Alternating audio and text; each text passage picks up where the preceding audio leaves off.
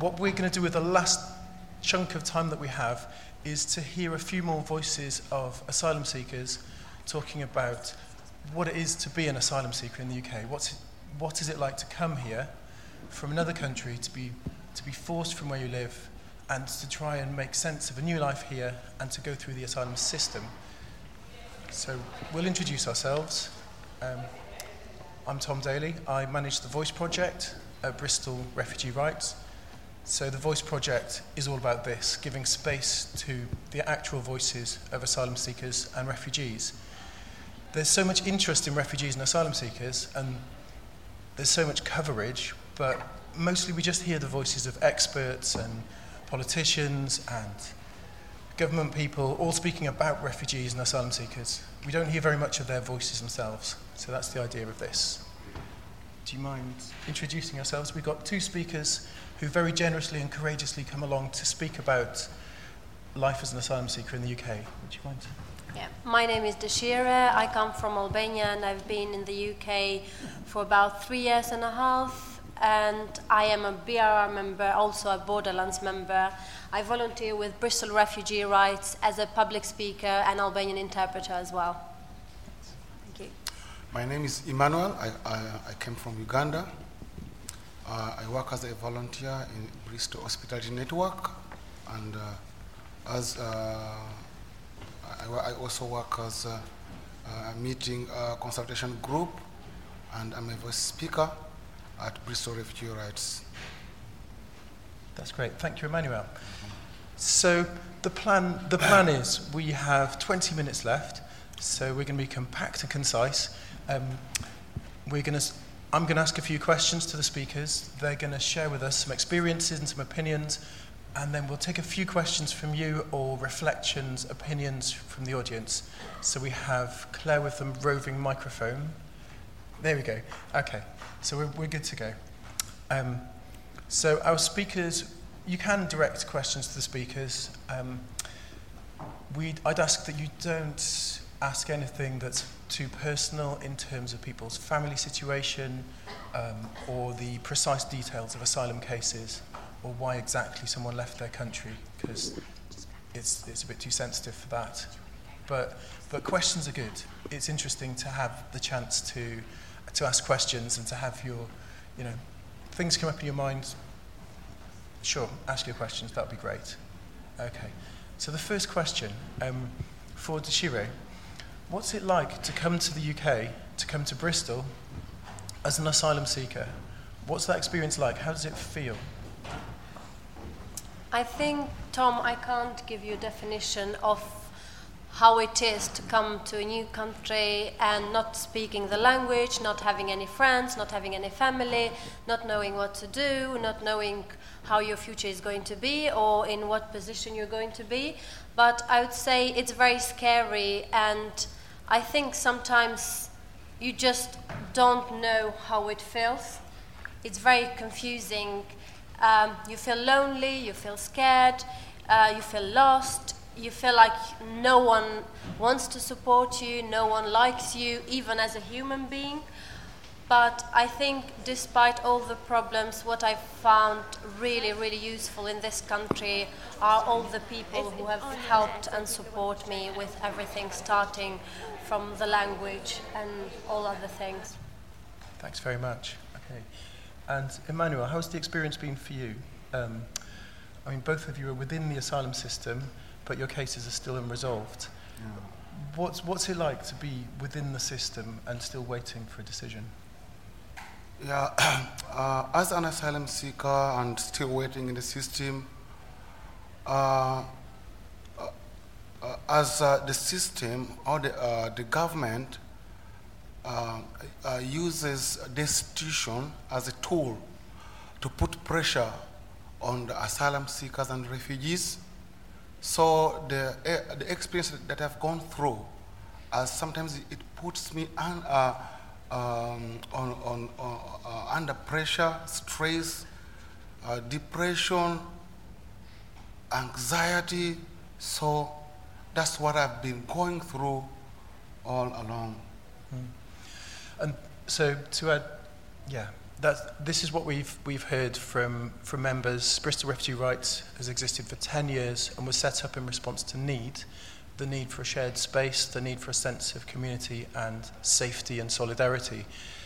We hear this from our members all the time that to be an asylum seeker is to live under, under threat and with a constant uncertainty. So it's the threat of deportation, detention, of being thrown out onto the streets and made destitute, of losing your home.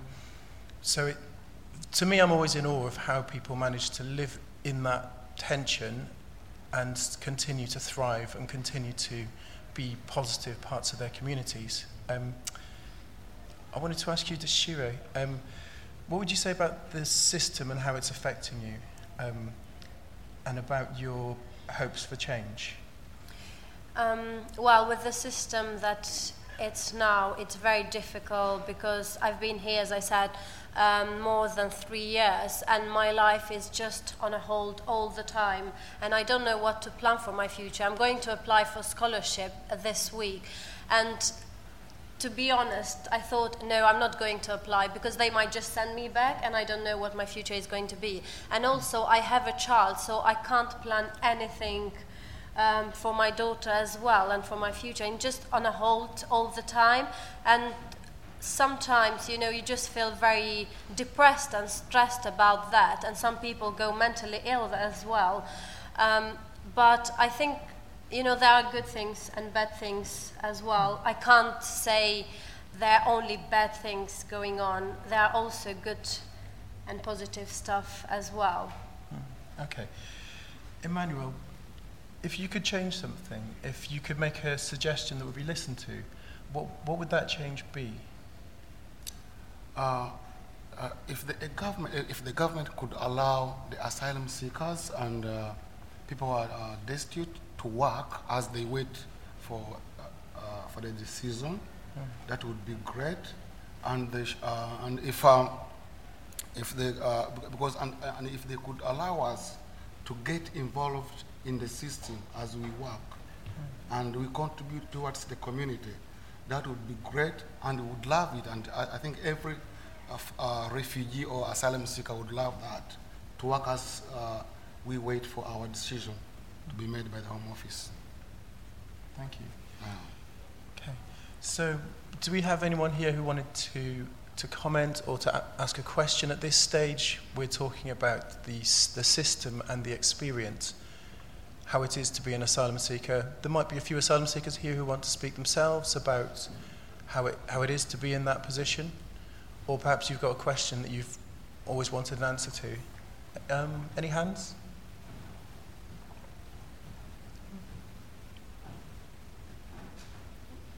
No? Oh, there we go.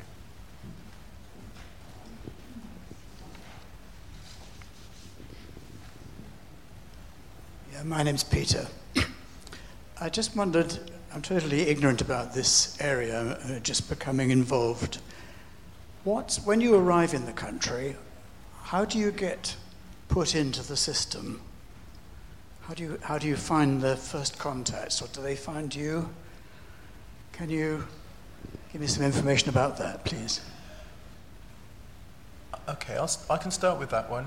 Um, so people have to make an asylum claim and to do that, you have to go to Croydon to the appropriately ha- named Lunar House. Um, appropriately named because they essentially live on the moon. it's a different world. Um, so people have to get to Lunar House, and they have to do that within three days of arrival uh, in, order to, in order to be perceived as a genuine refugee. Um, if you take longer than that to arrive at Lunar House, then it's, it's inferred that perhaps your claim is not genuine because uh, the Home Office have this idea of what a real refugee is and the behaviour that a real refugee would, would, would take part in, and it involves claiming asylum at the nearest possible opportunity. The problem is that people generally don't know this stuff. People aren't coming to the UK with a Home Office handbook, you know, home of, a book of Home Office policies. People are, people are coming with, with a minimal amount of stuff they can survive with. So there's a problem there. So step one, get to the Home Office's headquarters in Croydon, or alternatively, you can go to the police and you can make an asylum claim and you can say, I need protection, I'm a refugee, so I'm, I'm claiming my right under the Refugee Convention of 1951. And it's important to think about the history of this. This exists because of the Holocaust. You know, this system was set up to protect people fleeing war and persecution, genocide. So, by, by claiming that right to protection, people enter the system. But first, you have to know how. And yeah, for some people, it's not that straightforward. Would either of you like to talk about how you felt when you had to make your claims? Or should we leave that? Do we have another question? When you arrive in the country as a support practitioner, Sorry. you, I presume you arrive in the country as a seaport, let's assume. Let's assume a refugee arrives at a seaport. Yeah. Um, who tells them where to go? What actually happens on arrival? It, it would really depend, but people arrive different ways. Some people come with a visa. If you're, if you're lucky enough to have the time and the money to be able to organise a visa and come as a student or an employee, then, then people do that. But for many people, there's no safe route of passage through legal channels, so they'll come you know, on land, they'll come through Calais, they'll come through Dunkirk, and people take all sorts of risks to get here. So, and the question was, what do you do at the port? At the port, you need to tell uh, an employee of the government that you're going to claim asylum, and then you'll, you'll be processed to that point. Great. I'm going to move on to another question to our two panel members. Oh, is there one more? Okay. Yeah? Sorry. Okay. Did either of you want to say anything about what it's like to start your claim? This may sound like a planted question, uh, but it's not. Uh, I wanted to ask Tashira whether she felt that the early years project run by Bristol Refugee Rights was helpful. Yes, it was very helpful. If that didn't exist, I wouldn't be able to volunteer at Bristol Refugee Rights, and I wouldn't, I wouldn't be able to do um, anything for myself. Um, get engaged with other people, make friends, or have just a little bit time on my own. So it was very helpful, and it still is very helpful. Let's tell people what we're speaking about. So this is Bristol Rights, Refugee Rights' early years project. So it's a creche which has been open for 10 years now. Uh, It's the only, only place available for women and families to bring children and have any sort of time respite to get involved in things or to just have a rest. So Deshira, how long have you had children in the early years project? Um, it's been more than a year now that my daughter is going to the creche there. Okay, great. Um, thanks for the question. Yes. So, in, in fact, we're trying to raise £20,000 for the Early Years Project, and tomorrow is the end of our fundraising period. Um, we're currently on £12,000. So, if anyone's feeling particularly flush, uh, just putting out there. Um, to find out more about the Early Years Project, you can look on Bristol Refugee Rights' website or on Facebook. There's the film which is showing upstairs, um, which is lovely. It's only four minutes long, and it gives you a sense of, sort of what a lovely, vibrant, positive place it is. Um, how is it for, for Isla? How, how is your daughter finding the Early Years Project? It's very helpful for her because most of the time, um, as an asylum seeker, Emmanuel said we are not allowed to do paid work, and I don't have enough money. I can't afford to take her um, to play spaces where I have where she can just enjoy herself. And um, at, for her, I think it just developed her so much. She can be herself. She doesn't have to worry why mummy is so worried, why she is crying, why she can't go out whenever she wants, uh, why is always so stressed and so angry at me. She can just be herself and enjoy her childhood. Thanks. Yeah, so the Early Years Project is, is really important, and without it, we wouldn't have people like Deshira wouldn't be available to us to, to volunteer and to be part of our community. It's, it's really important. Um, There's lots of great projects in Bristol. You've seen the evidence of some of their work. Okay, I'm going to take the next question. Yes. There. Um, yeah, I guess my question is for all panel members. Um, what do you perceive to be the big gaps that we've got left in Bristol as a city for provision for people who are seeking asylum or who have refugee status and are just sort of building their lives back up from the process? What are the main gaps that we've still got yet left to face in Bristol? Hmm. So, for either, either of my fellow panel members, is there anything you think is really missing from Bristol's, you know, from the different charities and the organisations? I mean, it's partly a matter of scale. Nobody can, mm. no one can manage to deal with the scale of the, of the demand because the Home Office provides so little, and there are so many people being forced into destitution and homelessness, and so many people who are trying to understand the asylum system, trying to make, trying to access their legal representation. Legal aid's being cut all the time. People are having a really hard time understanding what, what their entitlements are. People's housing is is substandard. So I think there are people doing a tremendous amount, but I think that ultimately the change has to be on a larger scale than what we can achieve personally. I think that people are doing a great deal of amazing stuff, and Bristol's one of the best places in the country, I would say, in terms of the strength of, of the movement and what people are doing here. Um, would you like to say anything? Yeah, as Thomas said that uh, uh, we cannot, uh, uh, sometimes these things are personal. You cannot uh, really know what other people are going through. Like for me, I would be, I was homeless and had lost my hope and uh, were, through these organizations that work for refugees and asylum seekers, uh, I was helped and uh, uh, nowadays I live with a host family. I was very, dis- but I live like a king now. I've got my own room. I've got, they provide food. I, I, I get more than enough. So I'm happy, though I'm still waiting. But, but uh, they have revived my hope. They have made my, my, my dream survive. If it, if, if it were not uh, these organizations, the refugee organizations, I, I would be desperate. I don't know what would, uh, would come next. But because of them, I'm really strong and I'm very optimi- optimistic that one day the Home Office will say yes to my, to my claim.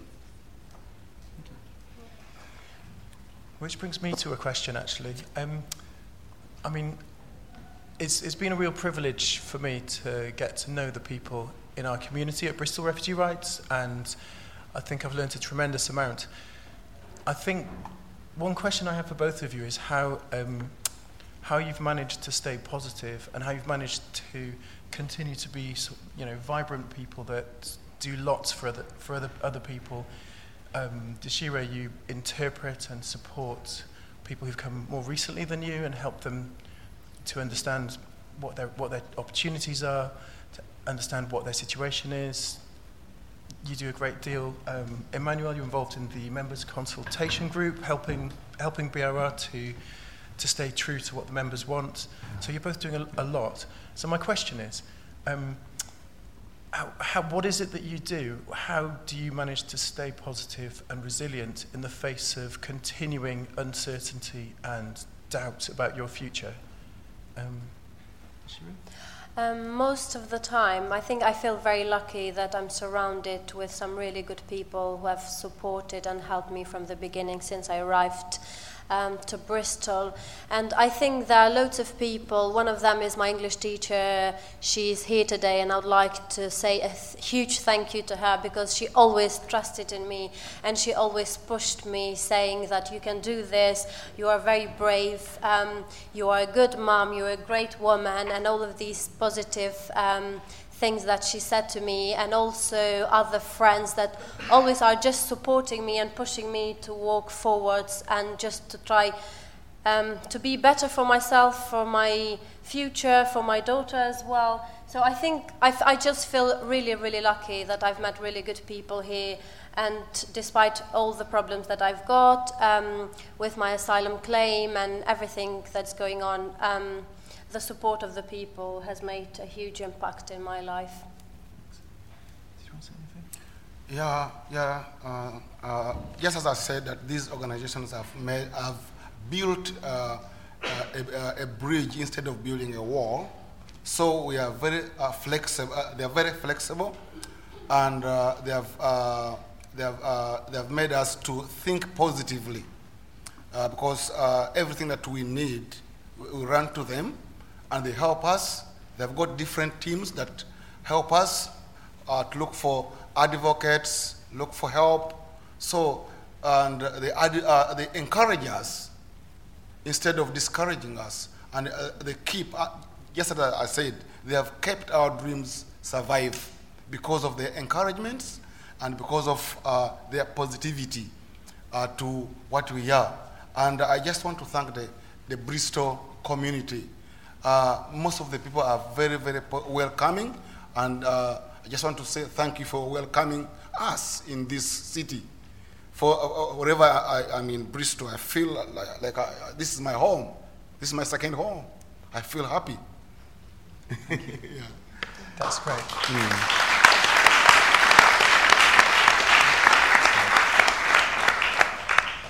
Sadly, we've pretty much run out of time. There's a lot more to be said, but we're coming to the end. It's been a fabulous event. Thank you so much for organising it to um, everyone that's been involved.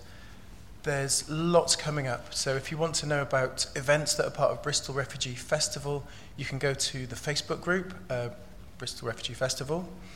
Uh, there's, a, there's a huge program. If you want to find out what some of the events are here on this bit of paper, so you can come and find me. I'll be hanging around here. There's a fabulous feast on the 12th of July at the Salt Cafe, uh, Sudanese food, live music from some Syrian musicians. It's a fundraiser, and all the money would be for Bristol Refugee Rights, going direct to frontline services. There's tons more. There's not time for me to describe the, the extent and the breadth of what the Refugee Festival has become. Maybe that's Jules' job. Um, do you want to come on and say something? Okay, so that's the end of us then. Thank you very much. It's been, thank, thank you. you.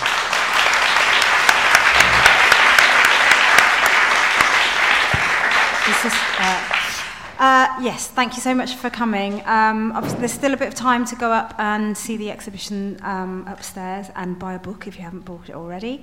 Um, there's lots going on. Uh, we've got, um, uh, what have we got? We've got uh, a showcase from Lara in Kingswood um, this week. Um, there's Paint a Star, which is um, children going out and painting um, stars for missing children of the refugee crisis. That's sort of going on throughout the month, but there's a couple of public workshops. Uh, there's also going to be a community street iftar um, that's been organised by the Easton Mosque, um, which is going to be on St Mark's Road on Thursday, which would also be a fabulous event. Um, Friday, film screenings at um, Actor Theatre. I'm trying to think, well, yes, there's a couple of Eid celebrations from BHN, um, Refugee Women of Bristol, and everybody's invited. Um, and then there's going to be um, a fabulous uh, event, obviously, in Queen Square, which we have every year. That's on the 9th of July. Um, trying to think. And then finally, we're going to, um, we've just mentioned the fundraiser at um, BRR on the 12th. And there's going to be a final festival party, um, which is being put together by a number of artists. It's going to be a multimedia exhibition and, and uh, live music, DJs, sort of full-on party um, right at the end. Um, so please do check out our website, our Facebook page, and um, come along and support us. That'd be fantastic to see you again. Okay, thank you.